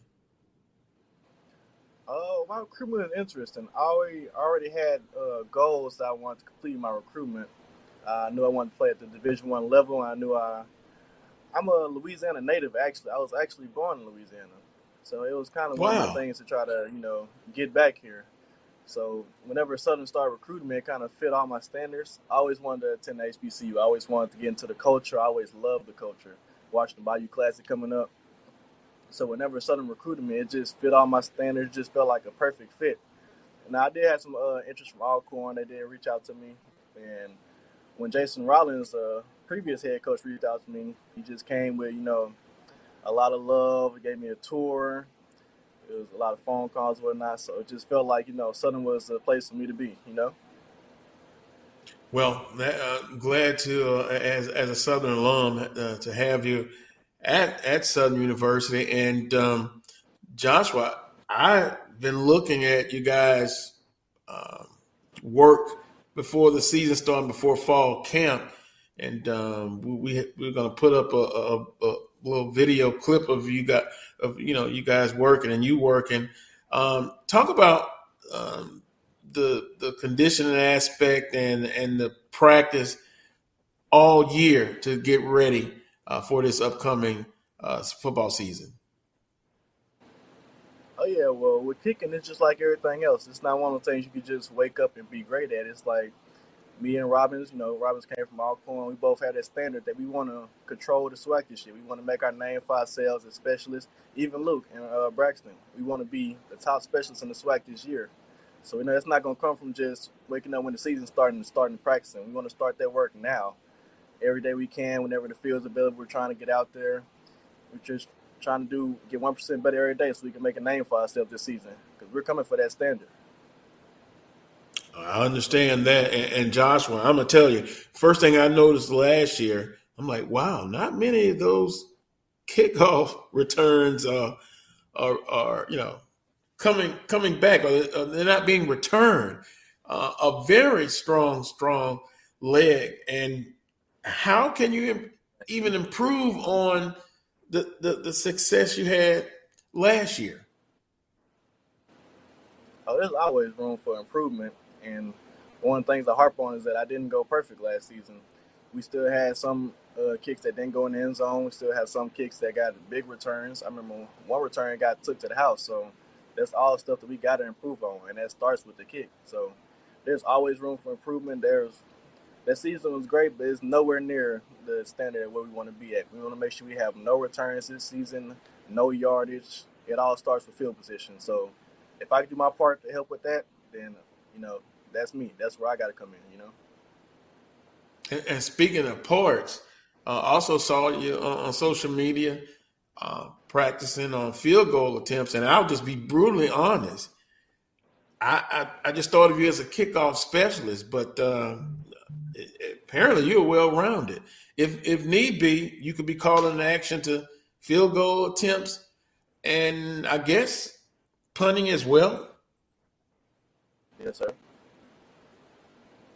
Well, hey, that, that's a good thing.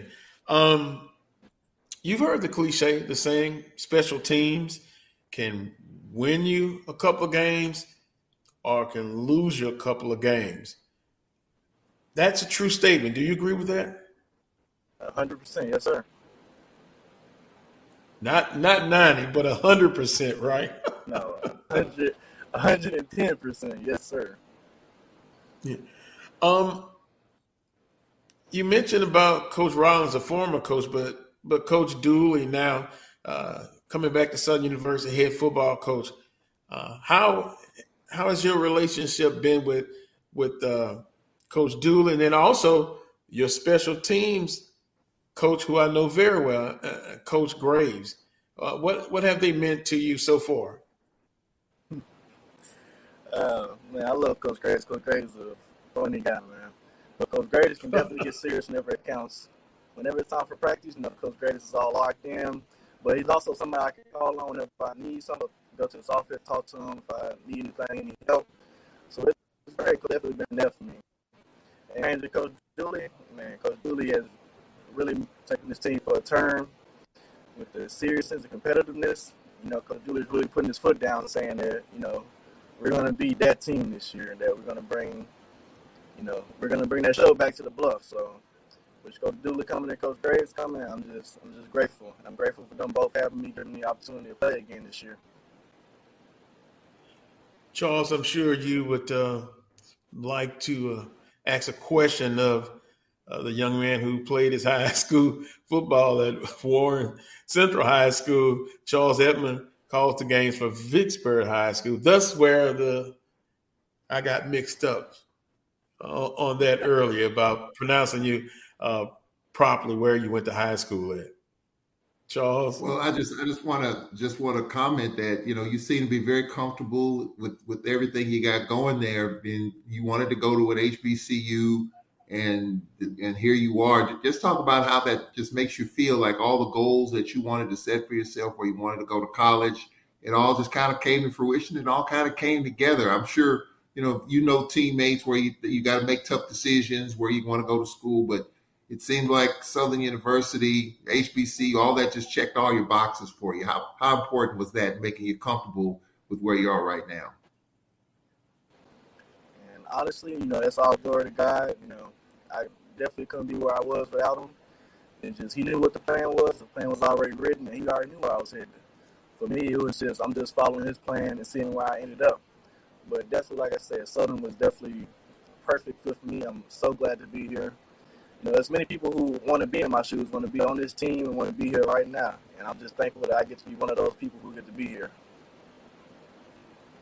I, I wonder, Charles and, and Joshua, as far as last year, was there any specific uh, moment or, or, one of the uh, most exciting moments being a member of the Southern football team uh, last year that you can remember? What was one of the most exciting uh, moments?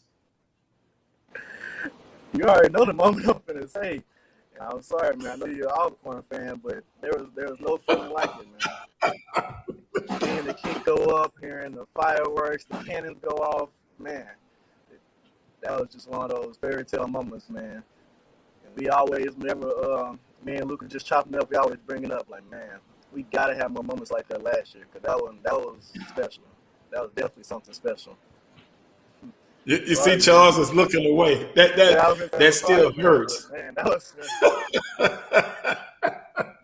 but you, but you, but you know, Josh, with that, you know, you think about that and the, and the pressure of the moment. It, is there a lot of pressure because you got to have the snap perfect, the hole perfect, the placement of the ball, and then the kicker has to de- deliver. And that was, I believe, forty-seven yards out, but. Uh, did you put yourself in that position, like mentally, when Luke was kicking it? How it how pressure? How much pressure is that? Man, honestly, it's just you know I did field goals in high school, so I know that feeling. And being a specialist, you know, it's always pressure on us. We're, we try our best to be perfect, but pressure to be perfect. So we're trying to go out there and be perfect each time. In a big moment like that, you can't help but feel like the weight of the world is on your shoulders. As a specialist, you got to tune all that out. You got to focus on the task at hand. So it's pressure on you. It's pressure on the holder for the holder to make a perfect hold. Pressure on the snapper, and then pressure on the O line to hold up for enough time for us to get the kickoff. So it's definitely pressure on everybody. But as a specialist, we're definitely used to that. We know that we got to tune all that out. We can't think about it. We got to go do what we practice this whole season and off season. You know, Joshua, now you just said something, and, I, and I, have mentioned it before, but haven't thought about it lately. That uh, protection up front, because if one of the integral parts of the special teams break down, that that affects the kicker. I mean, you can have a, a good snap, but the protection up front, someone gets in. Uh, you're absolutely right. It, it, it's really uh, very important. It's kind of like an O line. If, if if one person is off, it affects the whole offensive line. Special teams, same thing. The different parts of it. One of them is off. It it, it affects everyone. It affects the kicker. So that's interesting uh, piece that you just brought up. Now, 2022 fall season, fall camp, right around. I mean, right around uh, the, the corner. Um, how is the team feeling uh, about this fall season coming up, particularly after last year? A, a disappointing four and seven season, but a, a, lot of close losses. But how's everybody feeling about this upcoming season? Man, this season is just we know we all got something to prove. Last season we know that we have a standard and that wasn't us. Now, last season in the past we can't do anything about it. But this season, we're here to show the fans that you know that wasn't us. That we're working. We're not used to having no losing season like that, and then we're here to turn that around. So everybody has that you know chip, that edge on their shoulder that we've been you know we've been. I don't know how to describe it, but you know it's a weird feeling. You know, I feel like everybody's done doubted us because of that season. So we're here to turn that around. You know, everybody's on edge. Everybody's ready to go and show the world that that's not us, and that we're a completely different team well, on social media, you can kind of see from the physical uh, uh, standpoint. I mean, every day I'm looking at somebody, I'm like, oh my goodness, to be young again in the weight room. Uh, Dumas with seems like a record breaking uh, weight lift. And then a defensive tackle transfer from um, Lamar. I can't remember his name right now. It escapes me. But you're, you're just seeing all of you guys are really working hard as far as you know from the physical standpoint, conditioning wise, to get ready uh, for 2022 football season. Correct? Yes, sir. Well, Charles, I think it's time for you to ask another question there. Um, and, and Joshua watching, he, you know, of course, he's from Alcorn, but uh, he, he's a good guy. Go ahead, Charles. I, I I was having a really good day until you brought up that that kick against uh you know I, I was having a really good day. You you you really you messed me up, man. My head's messed up right now. But no, seriously, no, sorry, um, man. I, am gonna hear about it for a while. Uh, you know, the Jaguar Nation, the fans, the fan base. You know, I I really enjoy you know the, the fan base, the excitement, the energy. Just just talk about that aspect of it and and, and helping you and, and making your decision and the, the impression that they have made upon you as a as a young man and as a college football player at Southern?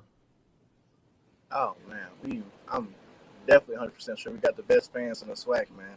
And it's like, especially even if you even consider coming to Southern, oh yeah, Jaguar Nation lets you know that we want you here. We want you to be a part of this program. We have a great family, and then it's like as soon as you know you're here, you're committed they show you so much love, man, so much love. It was it was unlike anything I've ever experienced, honestly. And then even once you're here, all the alumni are all there for you, I've had people that I, you know haven't met my whole life, but they're coming to tell me if I need anything that they have me. Like I said, I just feel like we have the best fan base in the SWAC, probably in college football ever, because you know they're there for you. It's different, um, and everybody be on social media saying everything, but to actually meet people that you don't know and them, you know, trying to provide for you if you need anything, they got you that's a whole different feeling. That's actually family. It's not a fan base, that's a family. And like I said, I feel like we have one of the best families in the SWAC in college football. So that's amazing. Yeah, and you know, we often talked about it, uh, even years past. It's so amazing to see 30,000, 32,000 Jaguar Nation fans invade uh, Jackson, Mississippi on the road. In other words, Joshua, even though you're on the road, it's like playing at home because the Jaguar Nation travels very, very well. definitely make our presence known. Well, last quick thing here. Um, back to back to this season. As far as getting ready for it, do you believe that it may come down to a kickoff, and after Southern just scored, either field goal or touchdown, you put one out of the end zone on a kickoff against one of the top opponents, one of the most intense rivals, whether it's the Bayou Classic or the Jackson State game. Can you see that? Can you envision that for this upcoming season? To be honest with you, with the team we have this year, I don't envision any of our games being that close. I envision us dominating this whole season. But it's my job as a specialist to prepare for that moment anyway. And me and Robin's out there working, and I know Luke's working too. We're all working for that one moment. But this season, we're not going to have any games that close, to be honest with you. You heard it there. Joshua Griffin. Well, I appreciate the time here on the show. We were able to work through some things. So that could be a lesson for football games. If a little adversity hits, you got to overcome. And that's what we did. Enjoy the rest of your weekend, uh, preparation for this upcoming football season and fall camp. Uh, wish you the best of success. And uh, we'll talk again real soon. Appreciate you coming on. Thank you on. very much for having me, man. Yep. All right, thank you. That was Joshua Griffin. Um, let's see if we can pull up that graphic, Charles, and AD, if you can help us out. Uh, start with the Eastern Division, then we'll do the Western Division, and then we will end today's uh, show. So we'll we'll wait for that graphic quickly, and there we go on the Eastern side of things. You see me first there. My prediction: JSU, FAMU, Alabama A&M, Alabama State, Bethune Cookman, and Mississippi Valley. AD Drew has JSU as well, but you can see everybody else. Dr. Cavil, Brian Fulford has FAMU, um, Charles Bishop JSU, and Mike Washington. Now let's look at the Western Division real quickly. And there we go. Of course, I've got Southern. Accuse me of being a homer if you want to. I don't really care. How about that? AD Drew with Alcorn. Hey, I can see that. I can see that. Uh, Brian AD Drew's a good man. Alcorn. Uh, I knew you would say that as well, Charles. Dr. Cavil Brian Fulford's a good man. Of course, Charles Bishop's Yes, a good man. yes, man. he is. Yes, he is. Alcorn. Uh, Dr. Cavil at Southern University. Although Dr. Cavil says he's he has Southern um, losing those crossover games, and I think he predicted them to be six and two in conference. Charles Bishop takes Alcorn, and of course Mike Washington takes Southern University. But then look, look down is where I really was kind of shocked. Look at number number three, uh, third place um, predictions. AD Drew has Southern University, but by the way, for second place, he has Texas Southern. Carlos, I don't know if you can hear that me. That happens, better on you. Uh, Can you hear me, AD? Carlos? Yeah, AD. I, I hear you. Notice everybody's got Texas Southern all over the board. Uh, yeah, I was going to get to that, except I have them going, what, fifth? Right. Mm-hmm. Okay. I, AD Drew Look, must I, I, I think they'll be improved, but defensively is where they're going to have to really show me something. And then I'll see early on with that conference game in Dallas again. Uh, Texas Southern upset uh, Southern University last year, so I'll get a good uh, peek at that. But you got Southern University third, and, and Charles Bishop has Southern University third. Really, really. Explain yourself, AD, on that one. Which one is that? Southern? Or Uh, Texas Southern in Southern? third place, unacceptable. I'll be heading to Tibet as a monk if that happens. well, first of all, I think Texas Southern is going to get a Prairie View week one. We know on the east Mm. and the west, week one is going to set the pace. The Labor Day Classic and the Orange Blossom. Now, think back to when Alabama won the SWAC. The offense In the spring session. Right. Mhm. Top offense played just enough defense to outscore everybody. I think if Texas Southern can get anything on the defensive side of the ball with the number two offense coming back, they will put themselves in position to win the West. Southern, until I see what the quarterback situation is, I'm a little hesitant on Southern, which is another reason why I put Texas Southern where I did. Obviously, the best quarterback in the West coming into this season sits in Houston with Andrew Body. So I think that's the difference on why I have Texas Southern over Southern. Boy, AD, you have a lot of faith out, and everyone's entitled to their opinion. But brother, you have a lot of faith, faith in Texas Southern.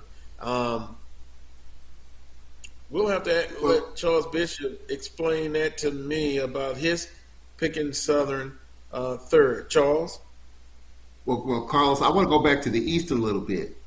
Okay, so you know, for those who have Florida A and M winning the East, you got to keep in mind, and I didn't know this until recently. FAMU opens the season against North Carolina.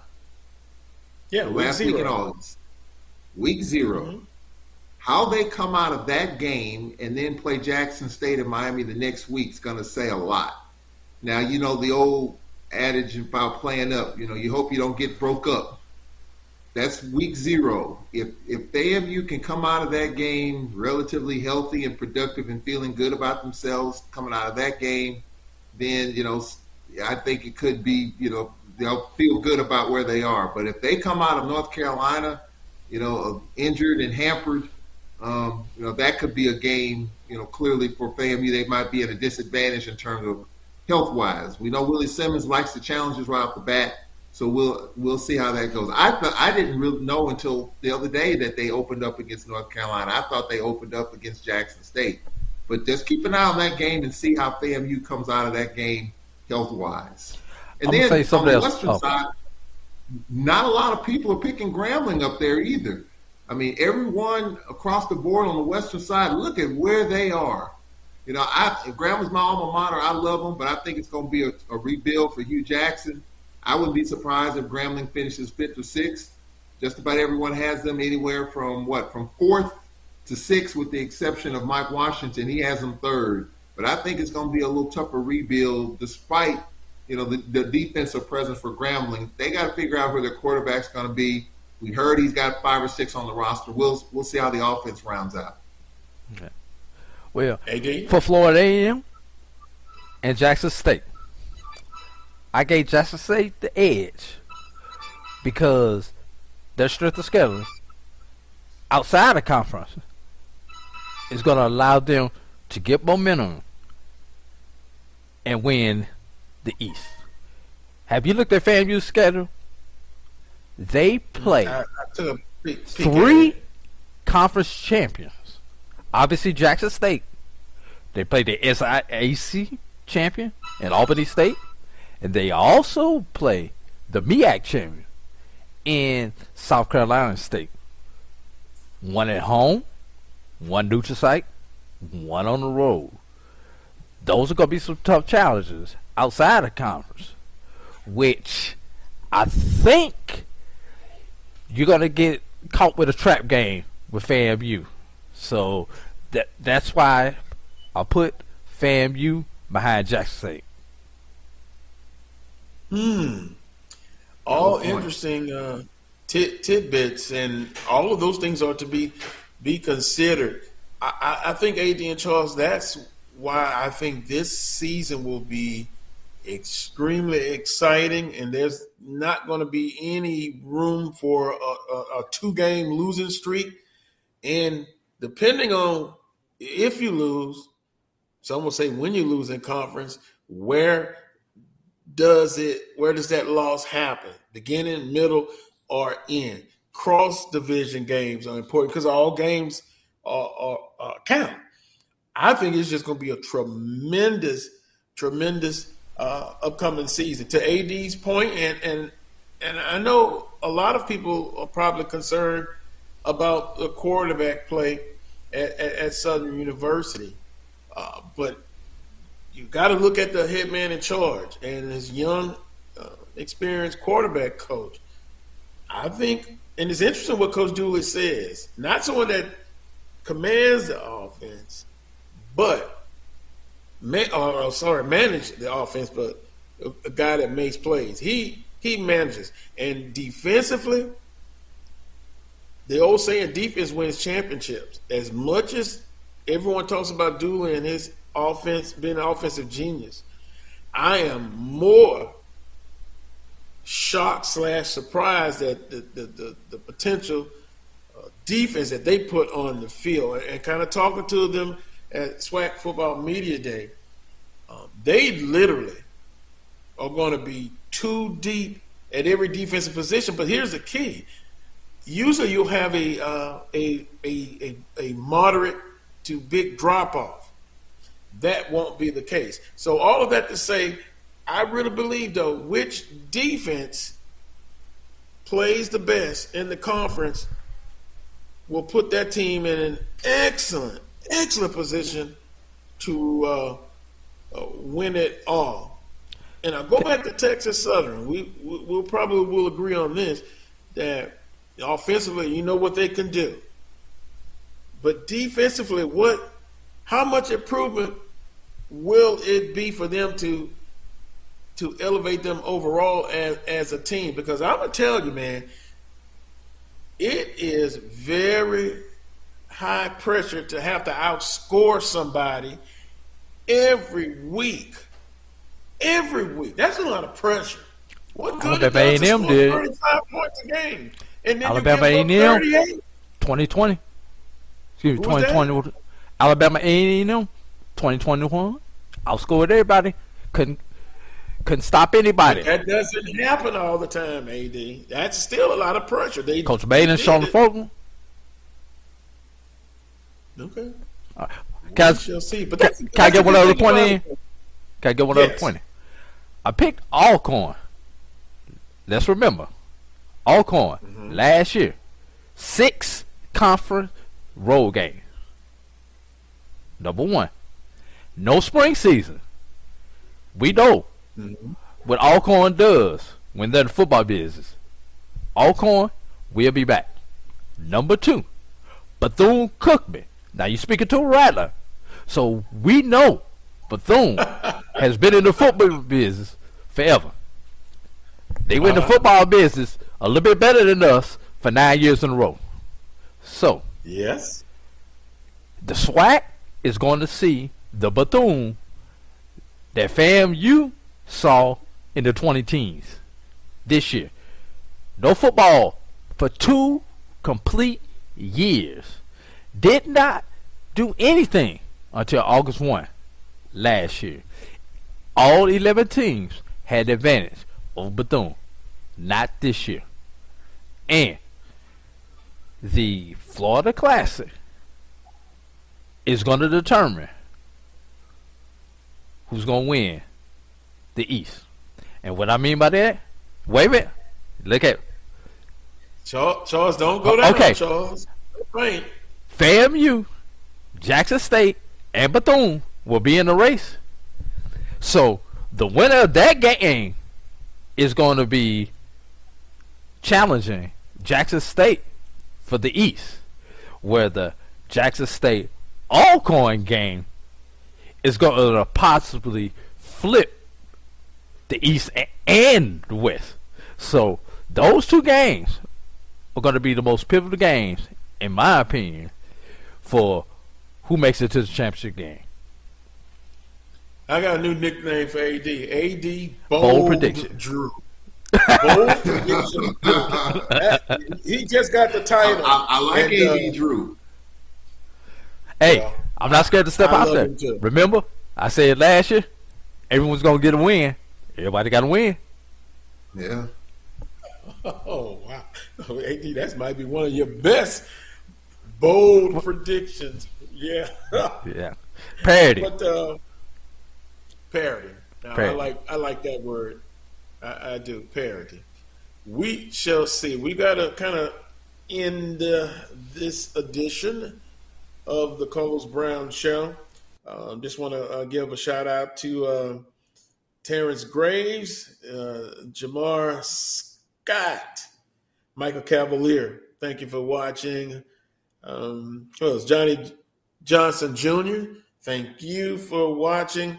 Uh, Marlon Harris and Michael Cavalier, Rasan Harrelson, and Edwin Dwight Moore. Appreciate it. Also appreciate you, AD Drew, because uh, we we had uh, had to make some adjustments uh, with the show, and you were able to uh, come in in the reserve role from the reserve role to the main role. So I, I appreciate Everybody loves backup quarterback. Everybody loves a backup, but that, but you know what? That shows how important the backup quarterback because you never know when you're thrust into that